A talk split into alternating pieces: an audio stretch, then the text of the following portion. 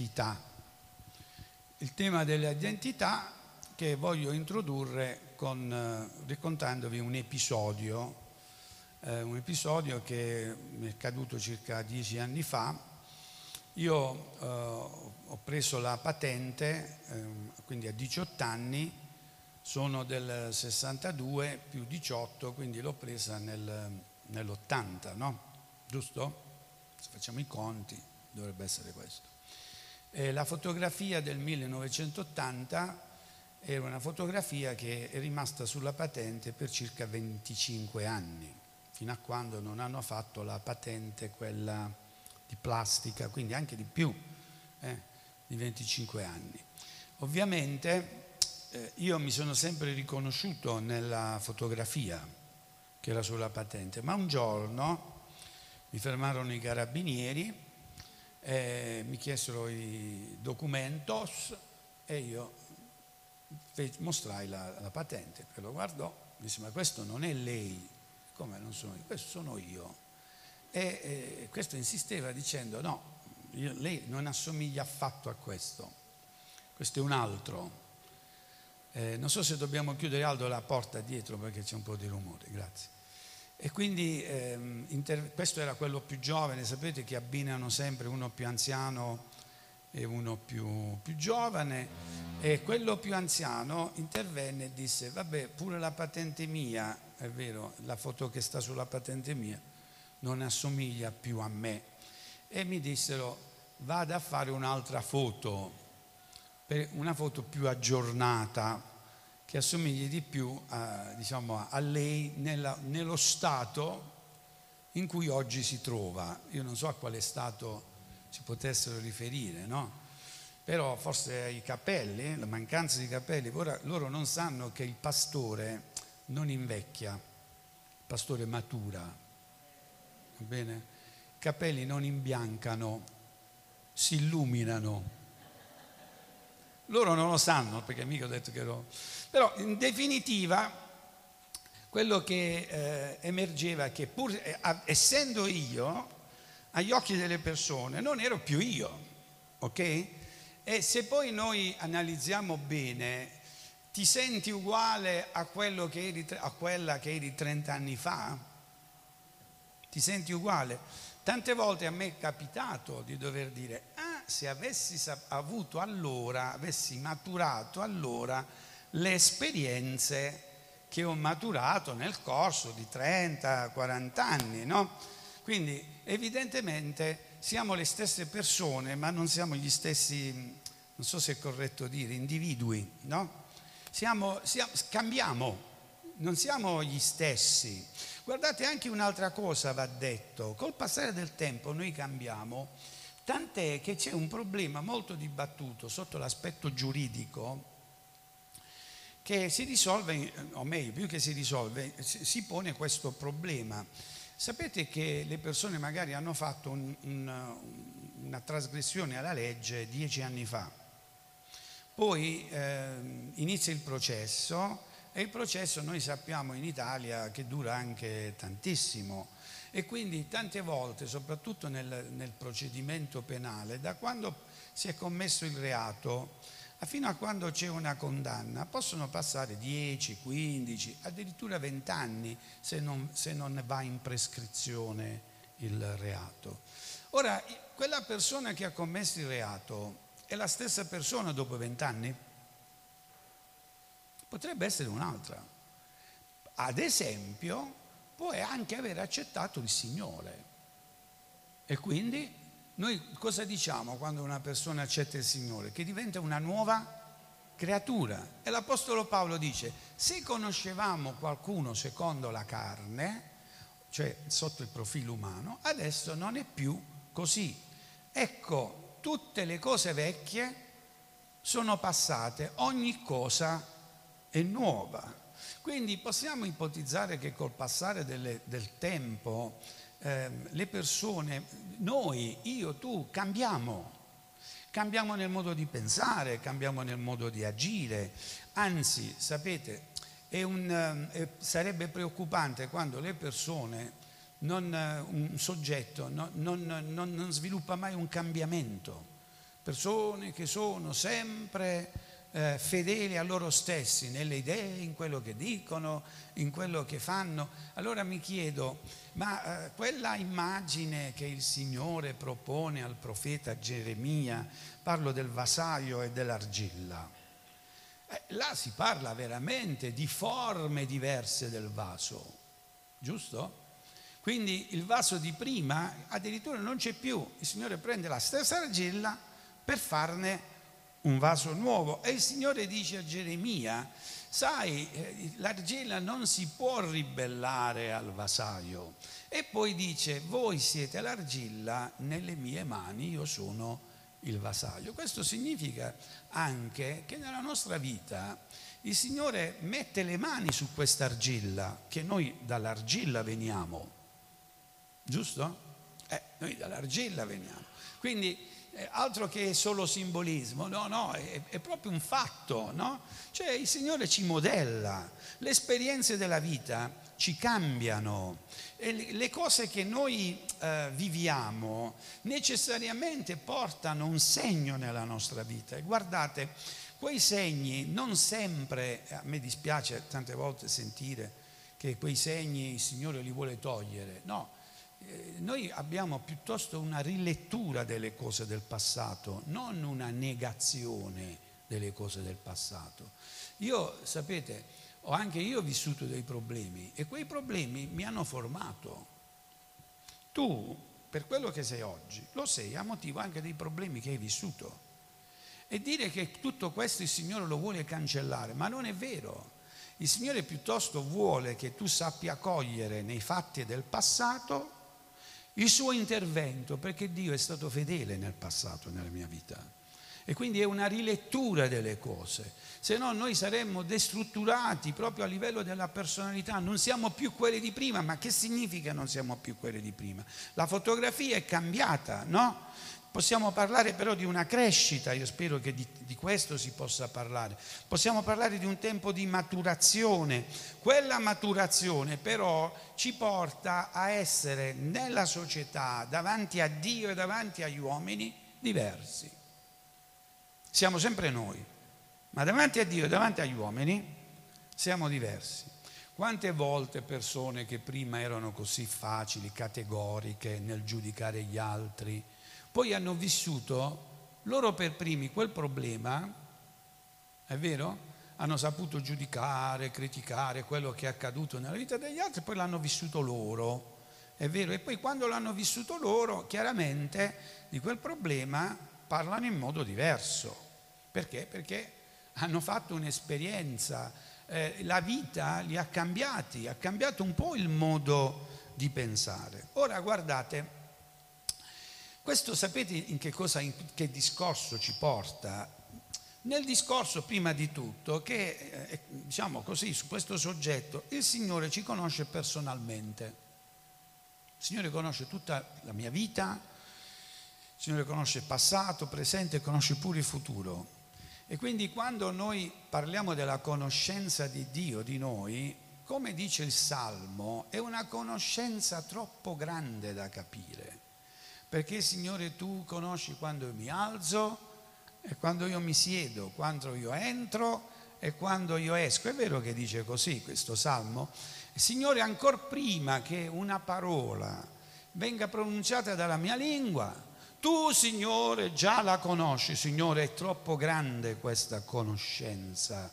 E in effetti Dio ci conosce personalmente e profondamente.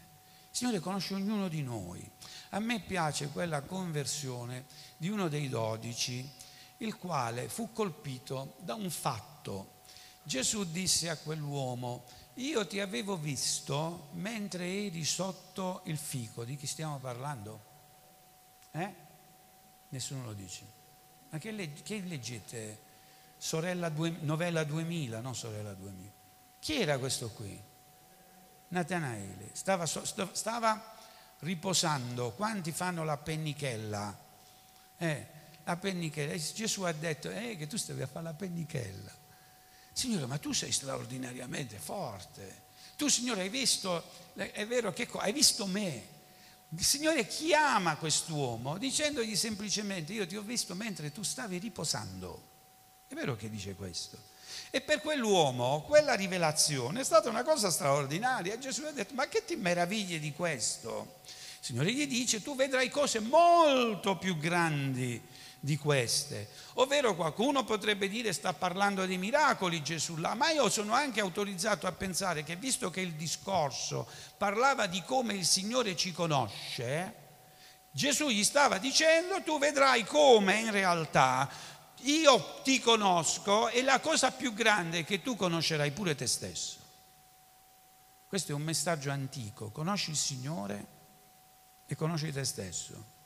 Ma d'altronde non è vero che la Bibbia ci dice, essa stessa si definisce uno specchio. Fino a quando tu non ti specchi, tu non sai quali sono le tue fattezze fisiche. È interessante, ho visto in qualche film, ma le, le testimonianze ce lo raccontano, quando sono arrivati i conquistatori spagnoli in, eh, in America, gli indiani non avevano lo specchio. Poi finalmente si sono visti eh, in, in, con, con l'immagine molto definita, prima si sono spaventati e poi hanno iniziato a sorridere perché si, finalmente vedevano come erano. La parola di Dio è uno specchio, la relazione con Dio è uno specchio e quindi la relazione con il Signore ci aiuta a capire e a definire chi siamo, quindi entriamo nel tema dell'identità. L'identità oggi scopriamo emerge nella relazione con Dio. Quindi questo è il primo punto. La nostra identità emerge nella relazione con Dio. E perché questo passo, quello di 1 su 10, no? ci, dice, ci direbbe questo?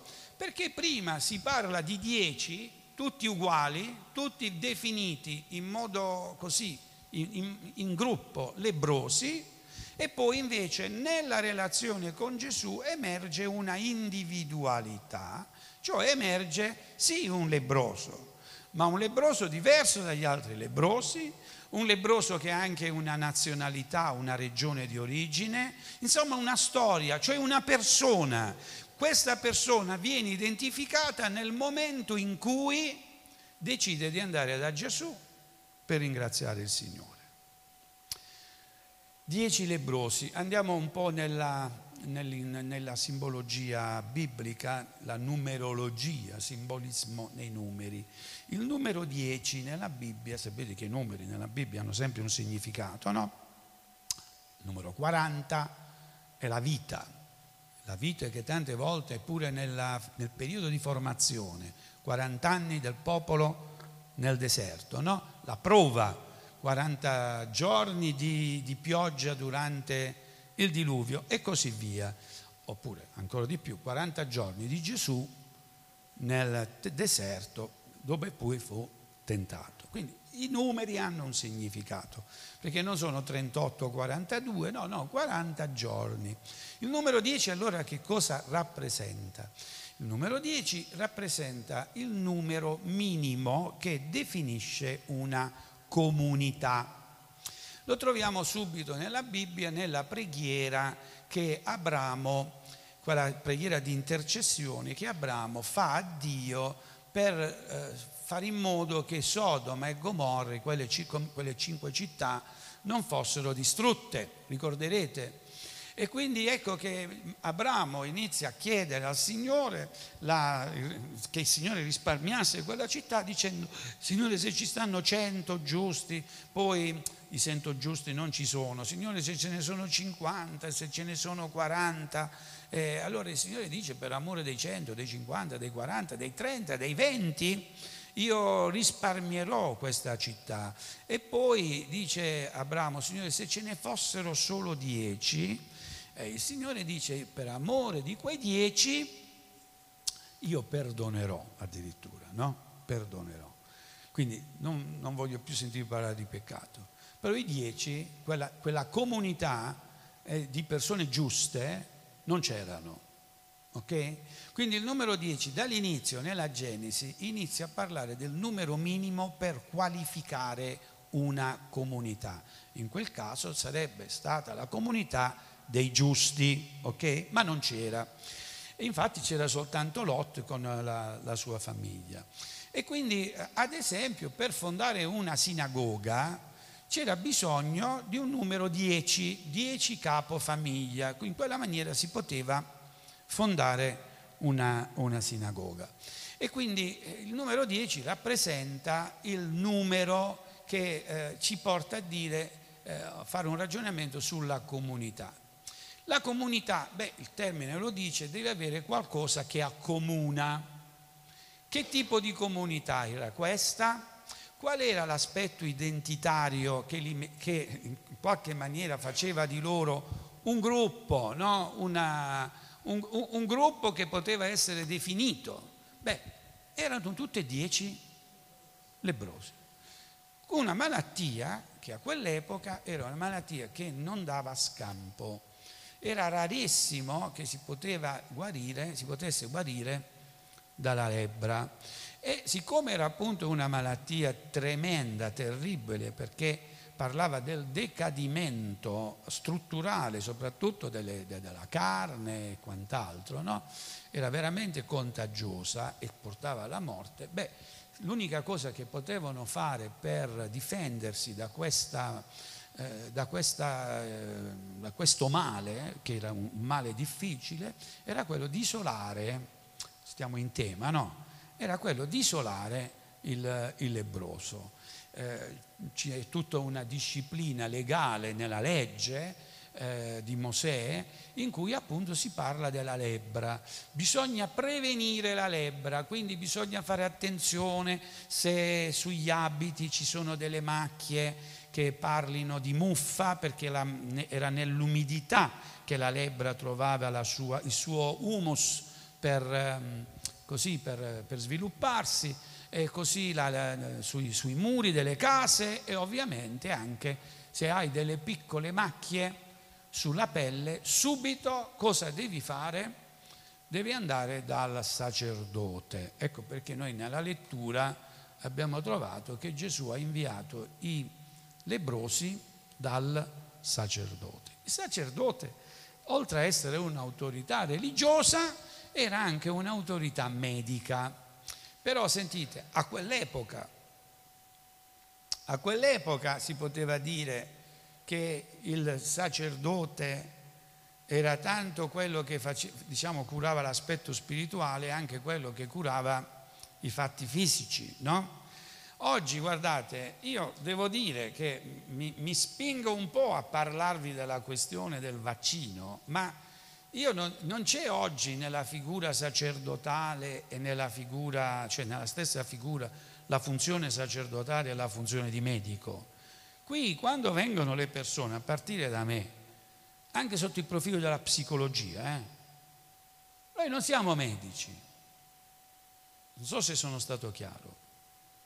Noi non possiamo parlare sotto il profilo medico e siccome la materia di cui trattiamo molto ha a che fare con quello che passa nel cuore, devo dirvi, il pastore non è uno psicologo. Se vuoi lo psicologo, deve andare dallo psicologo, dalla psicologa. Ok? Eh, ma perché il pastore non sa? No, il pastore non sa. Noi siamo ignoranti di psicologia. A meno che non trovi un pastore che ha anche studiato psicologia, però io ne ho conosciuto qualcuno.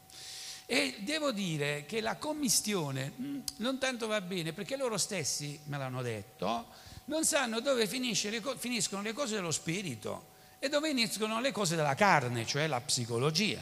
Perché? Perché chiaramente vedono tutte le cose attraverso eh, diciamo, le, entrambe le, le, posizioni. E dove finisce una e dove inizia l'altra? Io, loro, loro stessi non lo sanno. Però sentite, diciamo pure una cosa, che il fatto di essere istruiti è sempre meglio di essere ignoranti, perché il problema nasce dall'ignoranza. E quando uno qui vuole fare lo psicologo tramite la Bibbia ed è ignorante di psicologia, potete immaginare quante stupidaggini può dire. Chiaro? Ecco che è importante questo passaggio. Poi anche un'altra questione. Um, soprattutto nel mondo anglosassone ci sono dei titoli pseudo accademici che in realtà sono dei corsi che noi in Italia vengono definiti, diciamo così, corsi di approfondimento, però in, negli Stati Uniti, forse anche in Canada, lì diventano quasi dei titoli accademici e sono corsi fatti al di fuori di una seria disciplina universitaria, no? Sapete che in Italia per, per, essere psicologo tu ti devi andare a fare un corso eh, presso un altro psicologo che ti deve psicanalizzare per anni, ok? Ci sono volte invece che vengono dagli Stati Uniti, di altri paesi, insomma, dove hanno facilmente sul bigliettino da visita esperto di psicologia, va bene? Hanno letto un po' e pensano di poter fare la consulenza. Ma io dico, fratelli, se volete fare una consulenza spirituale, preghiamo il Signore, leggiamo la parola e lasciamoci guidare dallo Spirito, perché le persone che vengono in chiesa vogliono sentire quello che dice il Signore. Che ne pensate voi? Nessuno dice amen.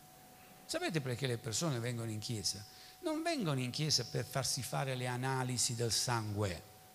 Vengono in chiesa per dire, siccome quello mi ha detto che il sangue a me non tanto va bene, io vengo in chiesa per ricevere un miracolo dal Signore. Chiaro? Quindi sono due mondi diversi. A quell'epoca però il sacerdote doveva vedere le mani, doveva vedere le gambe e se questa persona aveva delle macchie lo metteva in quarantena, diremmo oggi, dice vieni fra una settimana, fra una settimana valuteremo se questa macchia è stata assorbita oppure si è eh, eh, è aumentata, perché se la macchia aumenta potrebbe essere lebbra. Poi andate a leggere nel, nel, nell'Antico Testamento, nel Pentateuco, nel Levitico, soprattutto il colore della macchia, i bordi della macchia, erano solo cose che il Signore poteva insegnare, l'ha insegnate, no? E quindi il, il sacerdote era costretto anche a vedere queste cose qua. Ad esempio, sapete, i sacerdoti eh, ricorderete che il sommo sacerdote doveva entrare nel luogo santissimo una volta all'anno. Quanti lo ricordano questo? Eh, meno male, una volta all'anno. Però per entrare quella, quella volta, quindi una volta su 365 giorni, per andare quella volta lì, per un anno quello si doveva, il sacerdote doveva purificarsi, cioè abluzioni. Che significava? Significava che era un tempo in cui ogni macchia, e questo è sicuramente simbolico, no? doveva andare via, non doveva essere presente nessuna macchia, perché se c'è una macchia tu sei impuro e non puoi andare davanti alla presenza del Signore. E quindi ogni giorno si doveva lavare tre volte al giorno. Io non so quante docce al giorno ti fai d'inverno, perché d'estate ce ne siamo fatti quest'anno pure 4 o 5. È vero, però tre volte al giorno. E chi doveva lavarlo? Mica si lavava da solo. Andavano i fratelli, gli altri sacerdoti a lavarlo. Perché? Perché se tu hai una macchia e non te ne sei accorta, ad esempio, come fai a vedere che c'è la macchia dietro? L'altro invece poteva vedere. Ora sapete che ci dice questo? Che anche quello che è predestinato, secondo l'Antico Testamento, ad andare davanti alla presenza del Signore, può avere le macchie. E la lebbra era la malattia che rappresentava il peccato. Chiaro? Quindi che significa? Che siamo tutti soggetti al peccato, anche il sommo sacerdote. E gloria a Dio perché quei fratelli lo andavano a lavare, a purificarlo. È buono e piacevole quando i fratelli dimorano insieme. Fratelli, sorreggiamoci in preghiera. Dicevo prima, non giudichiamo, perché l'Apostolo Paolo dice che dopo che abbiamo predicato agli altri, non siamo noi i primi poi a essere riprovati. Quindi nella misura, diceva Gesù, in cui giudichi, attenzione che la vita fa questi scherzi, nella stessa misura tu puoi essere giudicato. Allora questa era la lebbra, la lebbra era pericolosa, era simbolo di imperfezione, di impurità, di conseguenza per tutelarsi, per tutelare quelli che erano sani, il malato doveva essere allontanato. E il peccato, comprendiamo, è quello che genera il distanziamento sociale. Una persona che si sente peccatrice, sapete che alcune volte, sapete, alcuni prendono questa decisione, non vado in chiesa perché sono peccatore, ma è la strada proprio sbagliata, no? Ne, siete d'accordo? Soprattutto se poi tu devi partecipare ai lavori, all'attività di una chiesa dove non è che noi accettiamo tutti, però non giudichiamo tutti. Questa è una famiglia. Anche se il figlio ha fatto una marachella, che fa il padre? Cosa dovrebbe fare il padre? È vero che certe volte uno magari si può pure stancare, però il nostro Padre Celeste non si stanca. Che bello, a me il passaggio più bello della parola è la parabola di Luca capitolo 15, quello del figlio che torna a casa. Il padre, vedete, entriamo nel termine di oggi, che fece? Lavatelo. Amen. Lavatelo. E lo rivestì e gli dette da capo dignità. Ma se il problema è un problema non di macchie così che passano di, perché hai bevuto il caffè e ti sei macchiato col caffè, ma ormai è entrato nella carne, e diremmo quando il peccato non è più la condizione di cui parla Giovanni che ci dice chi è da Dio, tutti pecchiamo, ma chi è da Dio non pecca, no? Ma è proprio nella condizione di vivere il peccato. E lì andare a togliere quelle macchie, eh beh, significa che devi, devi intervenire con un bisturi. Là devi intervenire non soltanto pulendo una macchia esterna, bisogna intervenire nella, nella persona e quando la condizione di peccato identifica come un lebroso, era chiamato lebroso. Chiaro? Ti faccio un esempio. Immagina un grande personaggio della storia. Ci sono stati re che hanno contratto la lebbra. Alla fine non sono stati ricordati come re, sono stati ricordati come lebrosi. Cioè la caratteristica più importante non è quello che hanno fatto, se come re hanno lavorato bene o hanno lavorato male, ma la, la maniera più facile di identificare queste persone era dire quel re che è diventato lebroso. Quindi la parte identitaria predominante qual è? È la lebbra. E se c'è un peccato, la parte identitaria predominante non un peccato quella macchia che abbiamo detto si può togliere, ma il peccato nella carne, no? radicato. La parte predominante qual è? Per come vengono identificate le persone. Se uno è andato a finire in galera perché ha rubato, come lo chiami tu? Ladro, giusto? Se è, è, è, un, è uno che ha fatto altri, è stato uno che ha ucciso, tu come lo definisci? Omicida, giusto?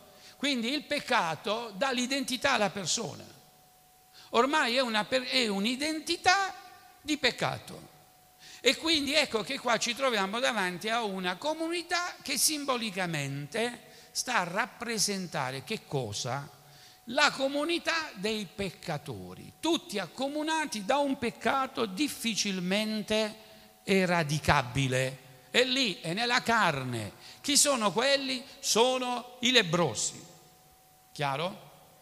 Ora questi lebrosi si avvicinarono a Gesù, ci avvicinarono, videro Gesù.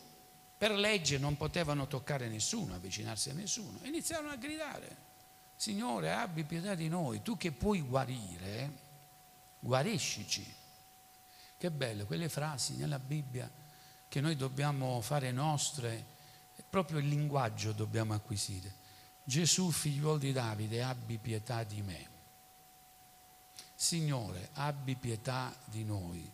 Signore, abbi pietà per mio figlio. Vi ricordate l'uomo che aveva il figlio che era nei pasticci, era indemoniato? Io credo che quando noi chiediamo al Padre, scritto nella parola, e che veramente col cuore diciamo Signore, abbi pietà di noi, io credo che il cuore di Dio si smuova. E dobbiamo imparare questo linguaggio biblico. Signore, tu vedi questa situazione. Signore abbi pietà. E iniziarono a gridare. E il Signore era una distanza, quella distanza di sicurezza, dice, bah, fate quello che dice la legge. Andate al sacerdote e fatevi controllare. E loro ubbidirono. Questo ci dice che prima di tutto nell'ubbidienza già c'era una, un, un aspetto della guarigione, no? Che Gesù ci ha detto perché mi chiamate Signore, Signore e poi non fate quello che io vi dico. Quelli che amano il Padre, dice, fanno la volontà del Padre. È, è Gesù che dice questo. E questa mattina noi dovremmo essere attenti a questo passaggio. Quelli, se noi amiamo Dio, dovremmo fare la volontà di Dio. Però abbiamo detto prima, attenzione perché eh, nessuno si può togliere dall'idea di, di, di essere toccati dal peccato. Evidentemente fare la volontà del Padre è come poi la Bibbia ci dice, Gesù dice una alla cosa, l'opera che dovete fare, quella di credere nel figlio. Amen? Quella di credere nel figlio. E che significa credere nel figlio? Beh, credere che se anche abbiamo sbagliato, il Signore è giusto e potente, è scritto per rimettere i nostri peccati. Questa è la, l'ubbidienza alla quale oggi noi siamo chiamati. L'ubbidienza alla quale siamo chiamati non è mettere una distanza o aumentare la distanza fra noi e Dio a motivo del peccato, ma invece accorciarla. Non è persistere nel dire io non ho diritto alla grazia del Signore, ma piuttosto credere e a piene mani andare ad attingere alla grazia di Dio. Questa è la vittoria sul maligno, perché dove il peccato abbondò, la grazia sovrabbondò.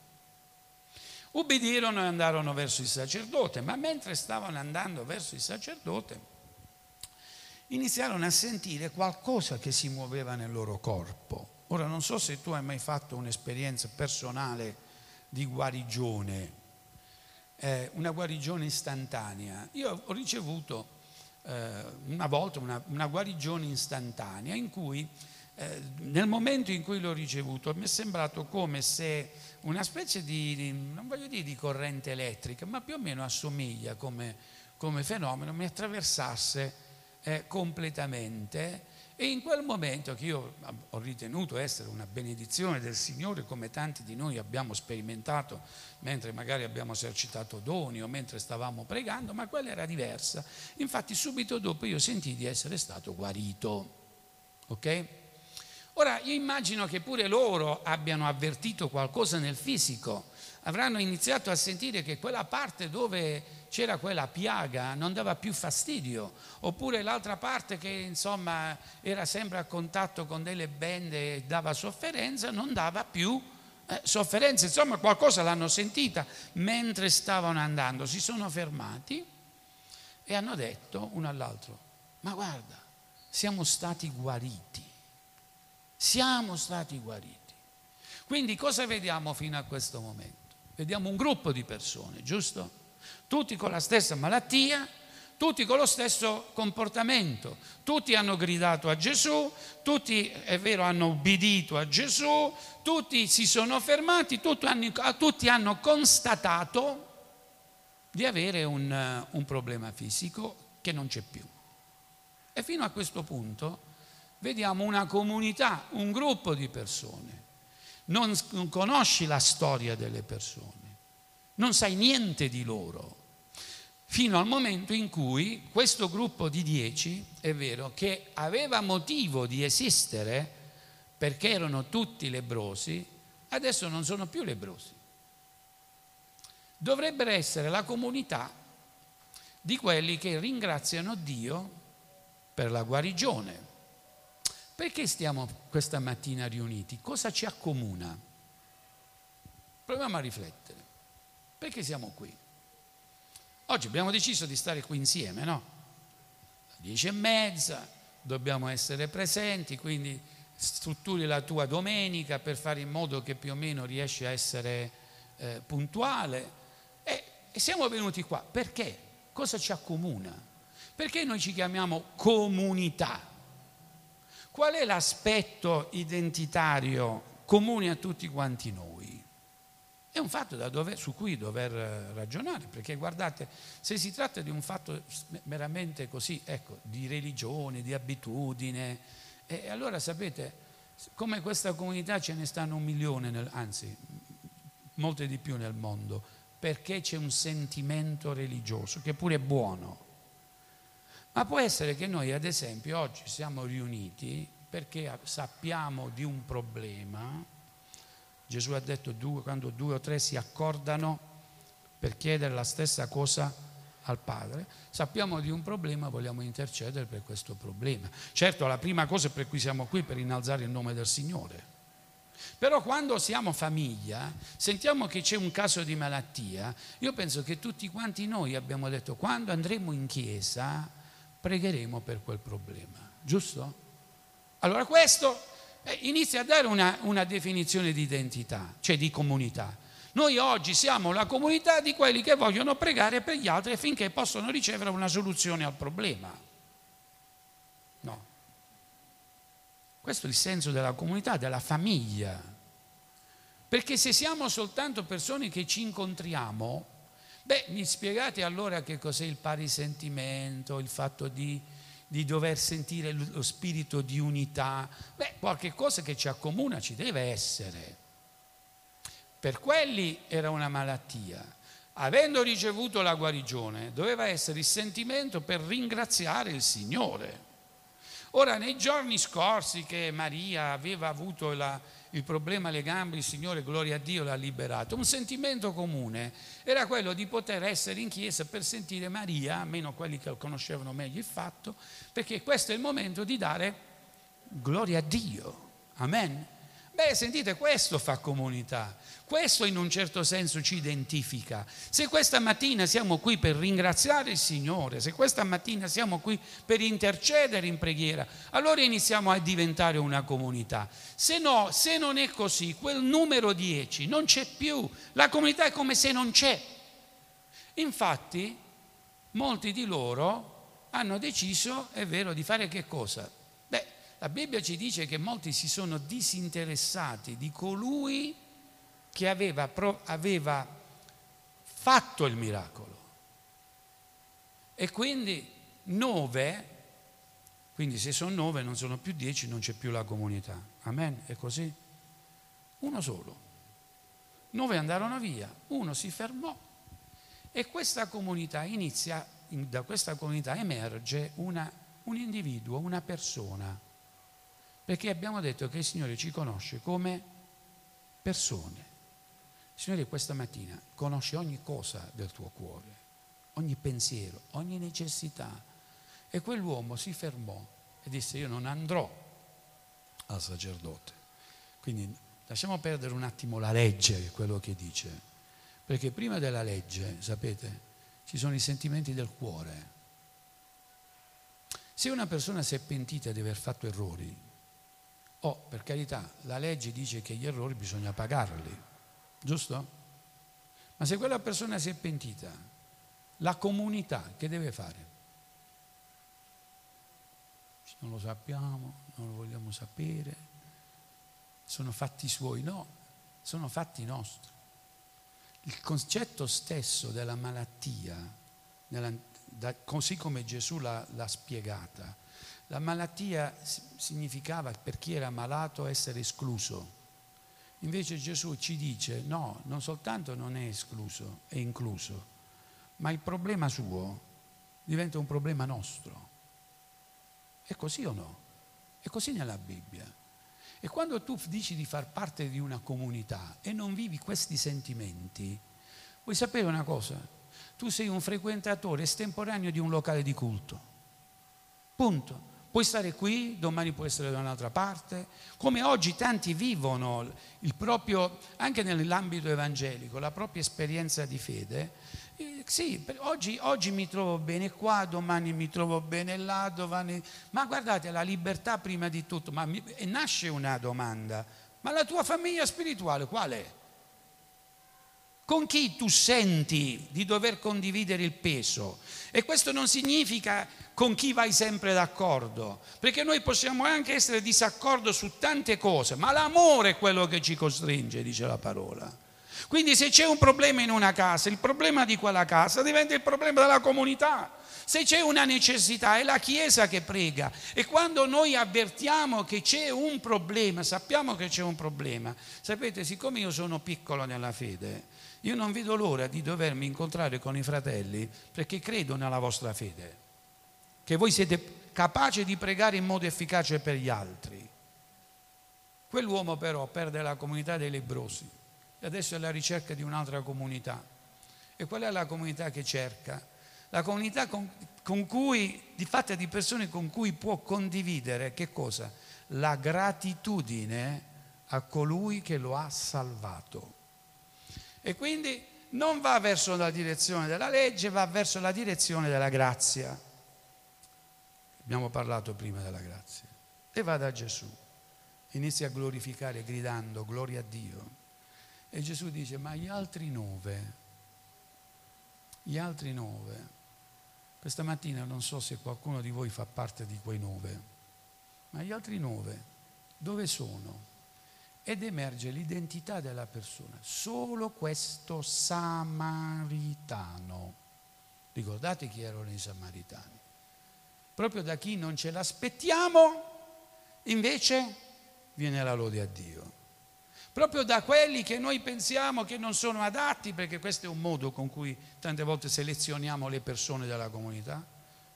Proprio da quelli che non sono adatti, ecco che questa persona sta glorificando il Signore. E Gesù chiede, ma gli altri nove dove sono finiti? Forse questa mattina lo Spirito Santo sta parlando qui anche fuori di qui a quelli che stanno collegati. Dove sono gli altri nove?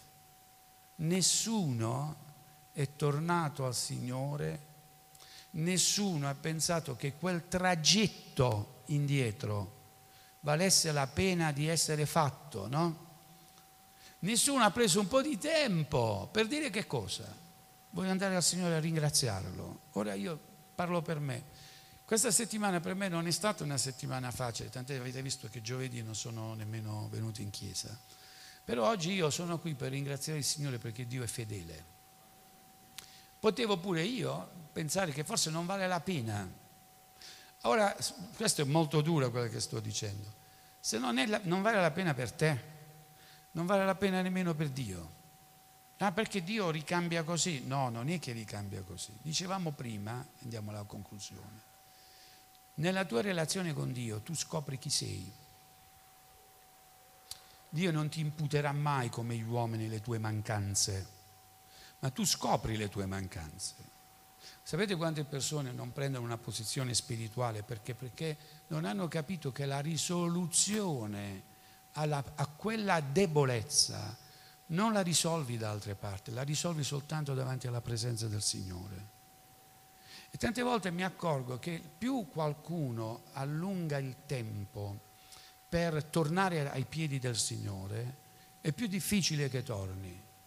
Più difficile. Perché? Perché sta andando nella direzione sbagliata. Lì c'è la legge, io non sono secondo la legge. E sapete, poi c'è un fatto, difficilmente qualcuno ha voglia di dire di essere lebroso. Sapete quante persone si sono beccati Covid e non hanno detto niente a nessuno? Perché oh, se io dico che ho il Covid non posso alzare la, la, la sala cinesca del laboratorio, no. Se dico che ho il Covid, soprattutto quelli che non, non sono impiegati statali, no? Eh, se adesso dico che il Covid diventa un problema, siamo niente, tanto passa. Chi è che vuole dire di avere la lebbra? Nessuno. Nessuno dirà mai io sono un peccatore. Ci rendiamo conto di questo? Nessuno verrà qui in chiesa e verrà a dire fratelli pregate per me perché sono adultero, dico una stupidaggine. E che, quando io l'ho sentito sì raramente, chi è che lo dice? Ah fratelli pregate per me perché i miei pensieri sono sempre negativi sulle persone, chi lo ammette? Il Signore lo sa ed è una privacy, gloria a Dio, fra noi e il Signore. Amen? Perché Dio conosce la tua identità. Mettiamoci in piedi questa mattina. Sì, vorrei dire non, non in un altro momento, ma oggi. Vogliamo essere quell'uomo che torna Gesù. Amen? Che torna Gesù e inizia a glorificarlo. E lo glorifica perché in modo chiaro dice, ero lebroso e non sono più lebroso. Un po' come quell'uomo, una cosa so, che prima non ci vedevo e adesso ci vedo o altri uomini, ero ridotto in misero stato, Signore tu mi hai sollevato.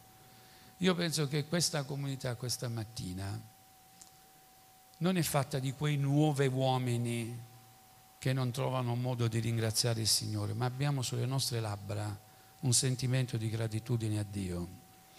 Io voglio ringraziare il Signore. Se come altri lo vogliono fare, alziamo le mani e ringraziamo il Signore ci siano in questo momento espressioni di, di gratitudine. Eh, di Signore grazie per ogni cosa, Signore grazie per come tu sei intervenuto nella mia vita, grazie Signore per come hai operato, Signore grazie perché tu veramente Signore custodisci la mia vita. Ci sono oggi tanti uomini, tante donne che sono come quell'uomo che torna da Gesù non ho bisogno del sacerdote, non ho bisogno della legge, ho bisogno, Signore, di ringraziarti. Nella quotidianità, da lunedì, riprenderemo il confronto con la società, ma questo è il tempo in cui noi andiamo al Signore lo ringraziamo e scopri la tua identità di figlio di Dio. Chi sei tu? Sei una persona purificata dall'azione del sangue di Cristo. Amen. Chi sei tu? in una persona con delle macchie, ma continuamente il Signore ti lava. Chi sei tu? Una persona debole per la quale il Signore dice, verso la quale il Signore dice, dica il debole sono forte. Questo sei tu, questo sono io. Ecco perché siamo qui questa mattina. Ecco perché ci siamo riuniti per dire Signore grazie. È la comunità di quegli uomini che tornano al Signore avendo ricevuto tanto beneficio nella propria vita. Cantiamo un canto e glorifichiamo il Signore.